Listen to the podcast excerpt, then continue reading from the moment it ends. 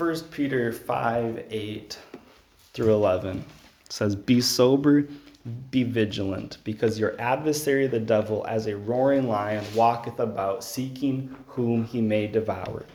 Whom resist steadfast in the faith, knowing that the same afflictions are accomplished in your brethren that are in the world. Sorry about that. But the God of all grace, who hath called us out and called us unto his eternal glory by Christ Jesus, after that ye have suffered a while, make you perfect, establish, strengthen, and settle you. To him be glory and dominion forever and ever. Amen.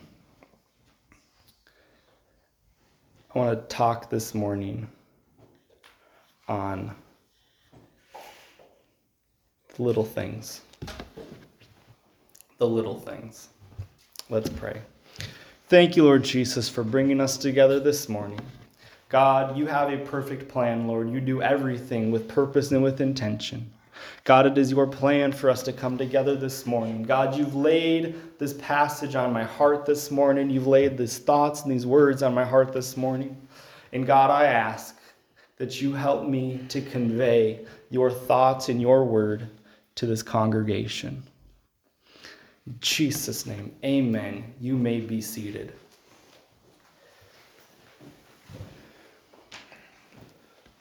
There's little things in life that throw us off. It's not the big things, it's things that we don't even notice sometimes. Brother Atwood was talking this morning about the way he accidentally poisoned himself this week with a chemical I'm not even familiar with. But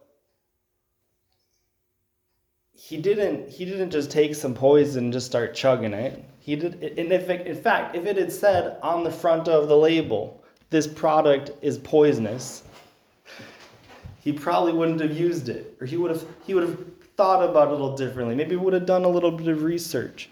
But it was benign, it was hidden, it was tucked away within that product that he completely missed what was going on.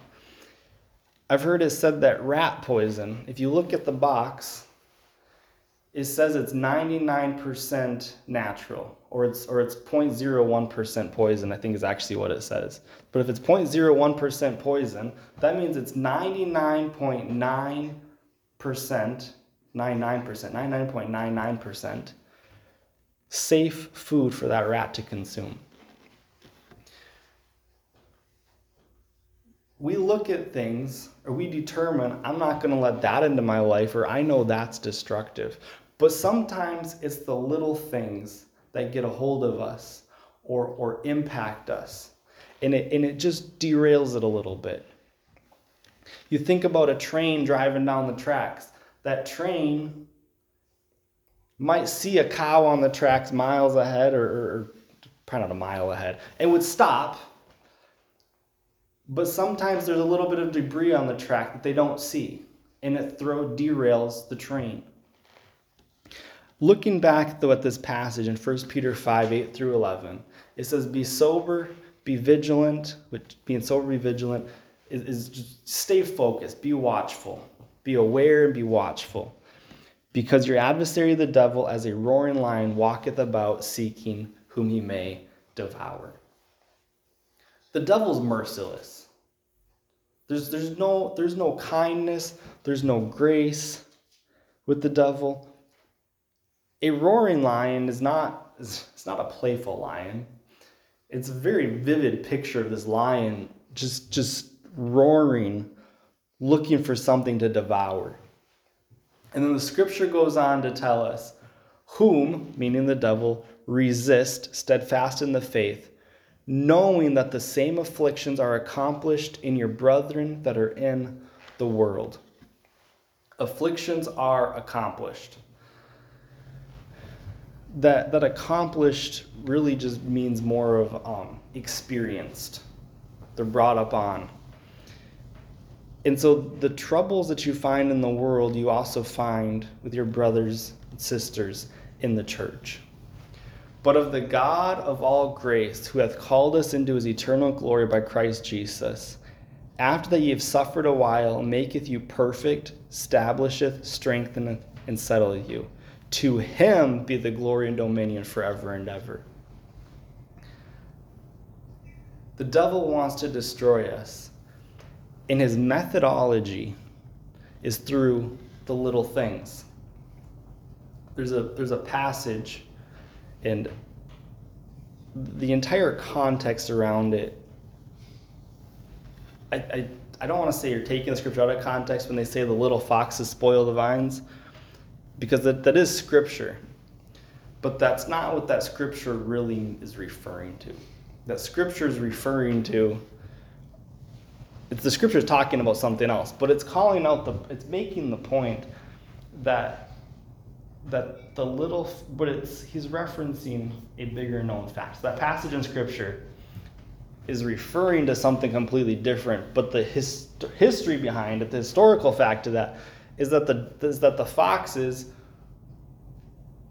would spoil the vines by eating all the little grapes off of the vines. But people use that scripture incorrectly. And those little things can throw us off. When you're when you're on a trajectory and you're walking and you and you get off by one degree,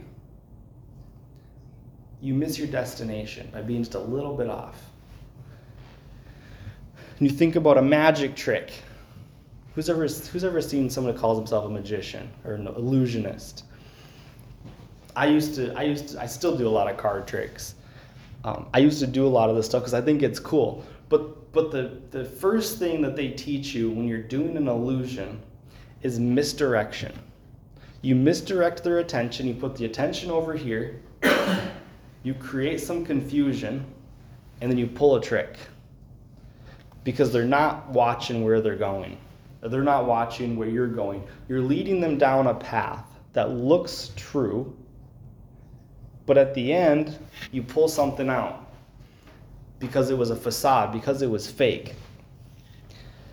The devil works in the same way. He starts by distracting us, distracting us and pulling our attention off of the truth, off of the reality, off of the things that we should be focused on.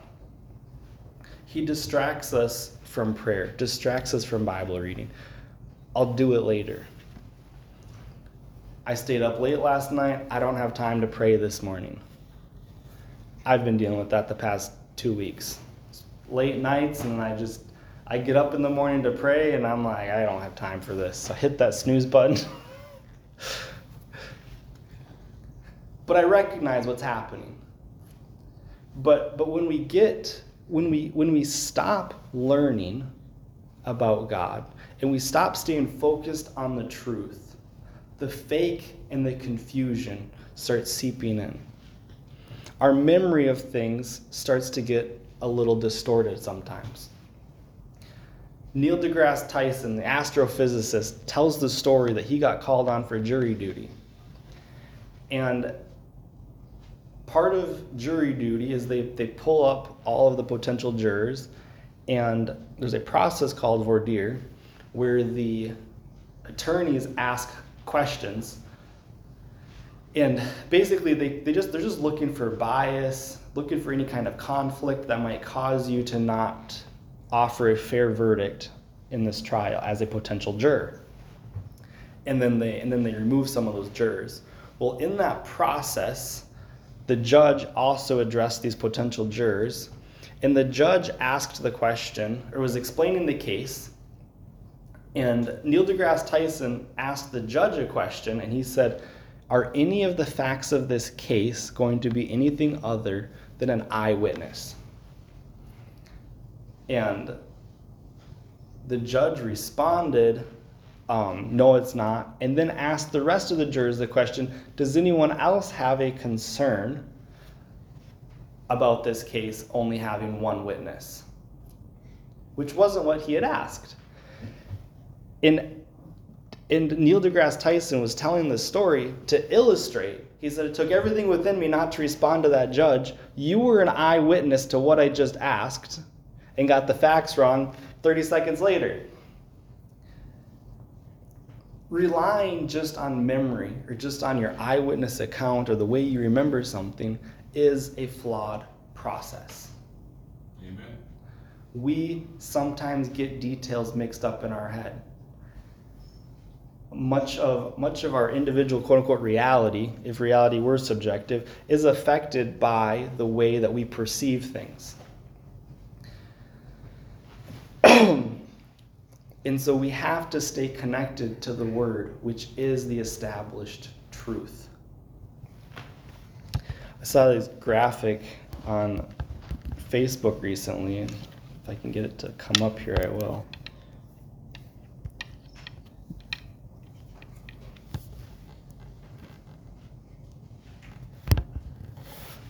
It says, Grace did not save Noah, obedience did. in the comments on it, one of the very top comment said, I appreciate you, in, refer- in reference to the guy who posted, said, I appreciate you, but I have to disagree. They said, because we're saved by grace that no man can boast and brag about his salvation. And there's some truth to that. That's, that's scripture, that we are saved by grace, not by our works. But it's also in Scripture, in Genesis 6 8, says, But Noah found grace in the eyes of the Lord. Grace is unmerited favor. Noah didn't earn that favor from God for him to pick him out and say, I'm going to save you and your family. And there's nothing that I can do that God would pick me out and say, You are worthy of eternal life. There's nothing any of us can do that makes us worthy of God's grace. His grace is unmerited, meaning unearned. It's not a merit that you earn. His grace or grace is unmerited favor.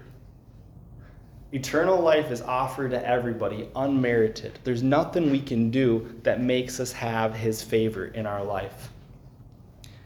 And when you grab just the scripture that says, But Noah found grace in the eyes of the Lord, it could give an appearance that Noah was saved solely on grace. And when you look at the scripture that says we're saved by grace, not by works, it can give that appearance that the only way that we're ever saved, there's nothing that we can do on our part to receive that salvation. But when you go to Hebrews 11 7, it says, By faith, Noah, being warned of God of things not yet seen, moved with fear, prepared an ark to the saving of his house, by the which he commanded the world, and became heir of the righteous righteousness which is by faith. We are saved by grace through faith. By faith, Noah, being warned of God. What did God warn Noah of? An upcoming flood. God's grace to Noah was hey, there's a flood coming, there's a worldwide disaster coming, and you better get ready for it. By God's grace, as Noah moved, God protected that boat so it didn't get flipped upside down. And when you read this passage, I, I saw such a, um, such a broader sense to it. It says, By faith, Noah, and if I can take some liberty with the scripture, it's by faith, James, or by faith, Corey or Terry being warned of God of things not yet seen. So by faith, we've been warned of God of things that we've not yet seen, moved with fear. There's something coming that we got to be afraid of, church. Hell, destruction is real. Prepared an ark for the saving of his house. We have to prepare for the saving of our home and our house not the physical house, but in the literal sense. Because this house it's talking about wasn't his temporary home, it was the, it was the people around him.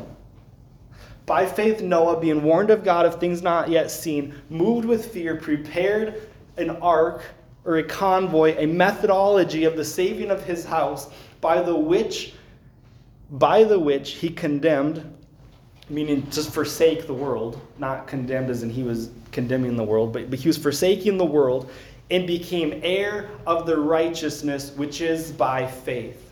We can apply that scripture to our own lives, and by faith, we've been warned of God of things not yet seen. We can move with fear and make changes.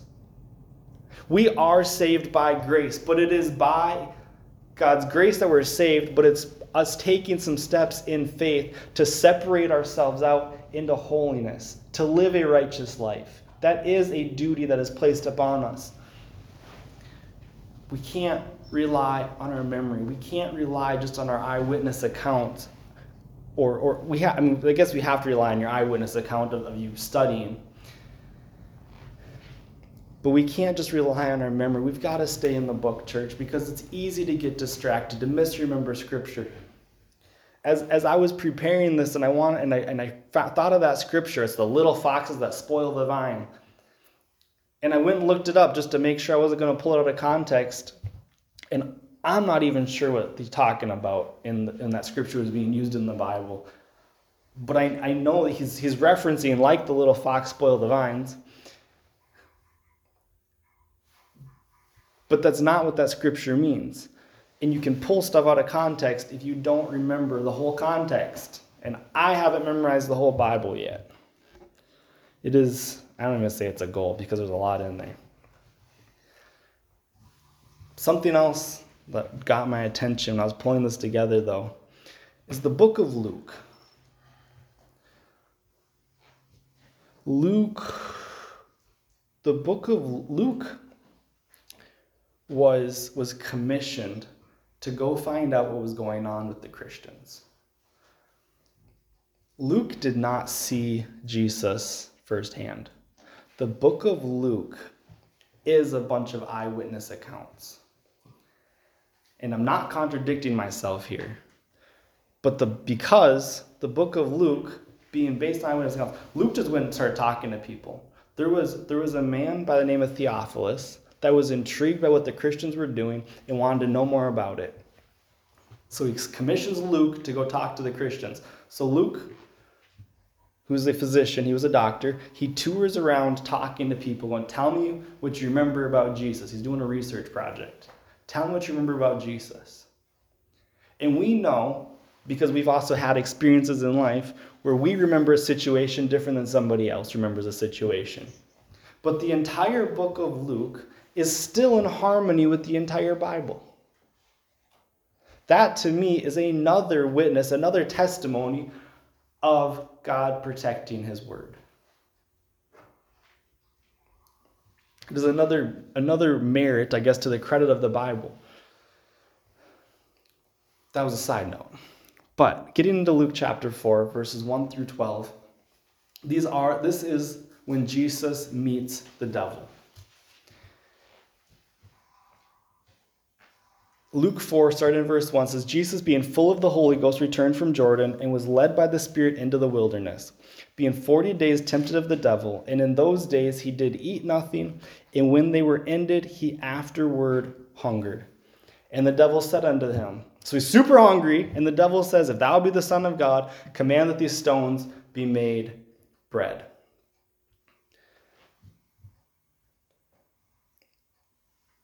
And Jesus answered him, saying, It is written that man shall not live by bread alone, but by every word of God. And we see that he's countering this temptation with Scripture. His response to temptation was Scripture. The devil said, Make yourself food and eat right now.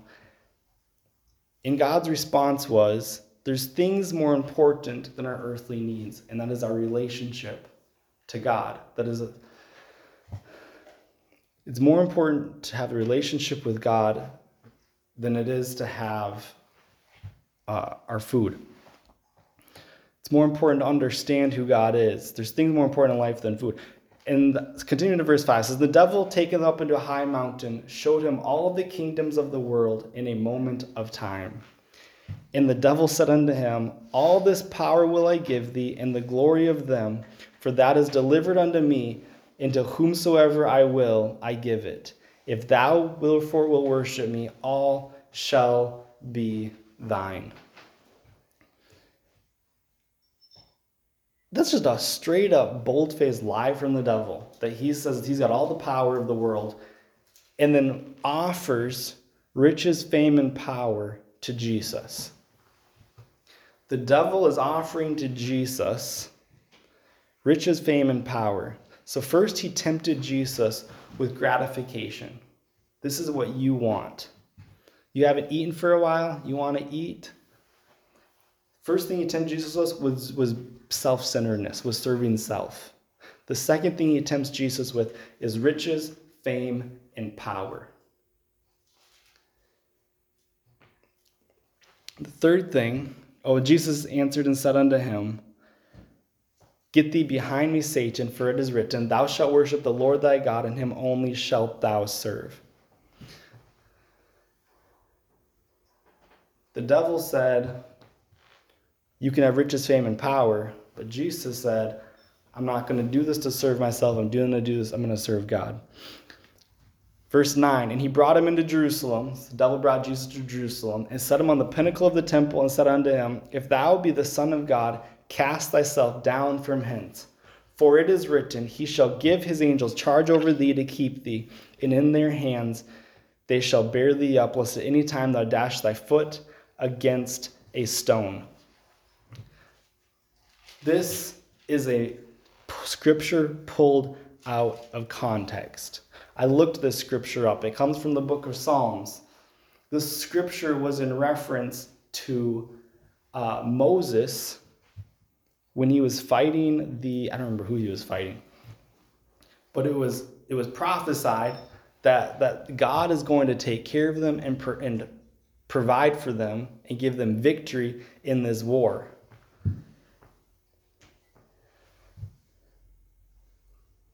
For it is written, He shall give His angels charge of thee to keep thee, and if their hands shall bear thee up, lest any time thou shalt dash thy foot against a stone. So it was a prophecy, or it wasn't. I mean, it was in the book of Psalms that if that Moses is going to war, that it doesn't matter what that enemy does, God's going to be with them, God's going to protect them, and if something happens, um, God's going to take care of them. But the devil pulls the scripture out from being a scripture of, of defensive protection to offensive protection. And said, Why don't you take a jump? Why don't you take a leap of faith? And Jesus said unto him, Thou shalt not tempt the Lord thy God. The devil tempted Jesus with three things. He tempted him with self centeredness, serving self. This is what I want. He tempted him with riches, fame, and power. And, and I guess riches being even, even money, which is a tempter to people. If you have more money, power can corrupt people. And then he tempted him with perverted scriptures. And so the three areas that we see here, and I know I've drowned this stuff out before, but it's it's just a good reminder to watch these three areas is self-centeredness or gratification, self-gratification, the I wants, the I likes, the I needs. So self centeredness, selfish pursuits, and then and then perverted truth, polluted truth. And, and Jesus responds with full truth. We have to stay in the Word. We have to keep our relationship with God. We got to stay focused on our relationship with God. John 14, 6 through 9. And Jesus said unto him, I am the way, the truth, and the life. No man cometh unto the Father but by me. Jesus is truth. When you pursue a close relationship with Jesus, it brings you to truth. Let's all stand. When you pursue Jesus, it brings you to truth, and when you pursue truth, it brings you to Jesus. If ye had known me, you would have known my Father also, and from henceforth ye know him that have seen me. And Philip said unto him, Lord, show us the Father, and it sufficeth us. So Jesus says, If you've known my Father, if you know my Father also, from henceforth ye know him and have seen him. And Philip says, Okay, then show us your Father. And Jesus said unto them, Have I been so long with you, and you hast not known me, Philip? He that hath seen me hath seen the Father. And how sayest then thou, Show us the Father? Jesus is the way. Jesus is the truth. Jesus is the life. And we have to keep pursuing him. He has to be at the center of our life and everything we do to stay focused on him. Because the devil, as our adversary and as a roaring lion, is walking around seeking whom he may devour, using every little trick in the book. It's easy for us to avoid those big things. There's a lot of things that we can say off the top of our head. Oh, I don't touch that. I don't do that. I don't go there. I don't do this. I don't do that. There's things that we recognize in our own life that we're not going to touch and we're not going to do. But the devil's game is a little bit of distraction, a little bit of confusion, and a whole lot of destruction. Let's pray. Lord Jesus, guard each and every one of us, Lord. Help us to be who we need to be, where we need to be, Lord Jesus. God, I ask that you guide my steps, Lord. Guide my thoughts, Lord. Let them always be in pursuit of you. God, help me to develop a deeper love for your word. Help me to develop a deeper desire for the things of you. Help me to stay focused on who you are and what you have. Help me to be to be sober minded and vigilant, watching for the sneaky tricks of the devil. In Jesus' name.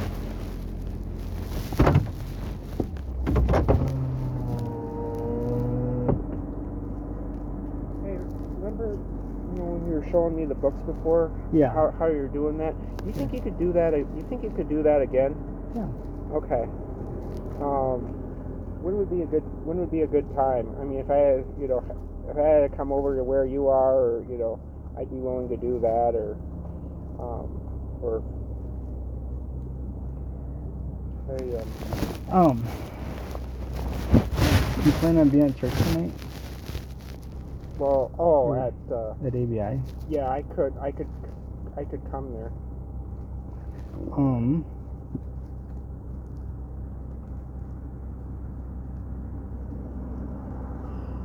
Or if you want to do it a different night, that's fine. You know, I mean, I got my taxes. I've got my taxes still to finish. I've got my taxes still to finish up too. So, you know, I hmm. got you know. So I was just trying to think it would be better to do it before service or after service tonight. Let's Let's do it after service tonight. Okay. Let's do that. All right. All right. Sounds good. All right. Yep. All right. That just it's like I've never had it before. So. Yeah. Yeah, it'll be good because I haven't I haven't sat down for like six weeks and gone through the books. Oh. It's, it's bad. Oh. But. Okay. All okay. right. Sounds good.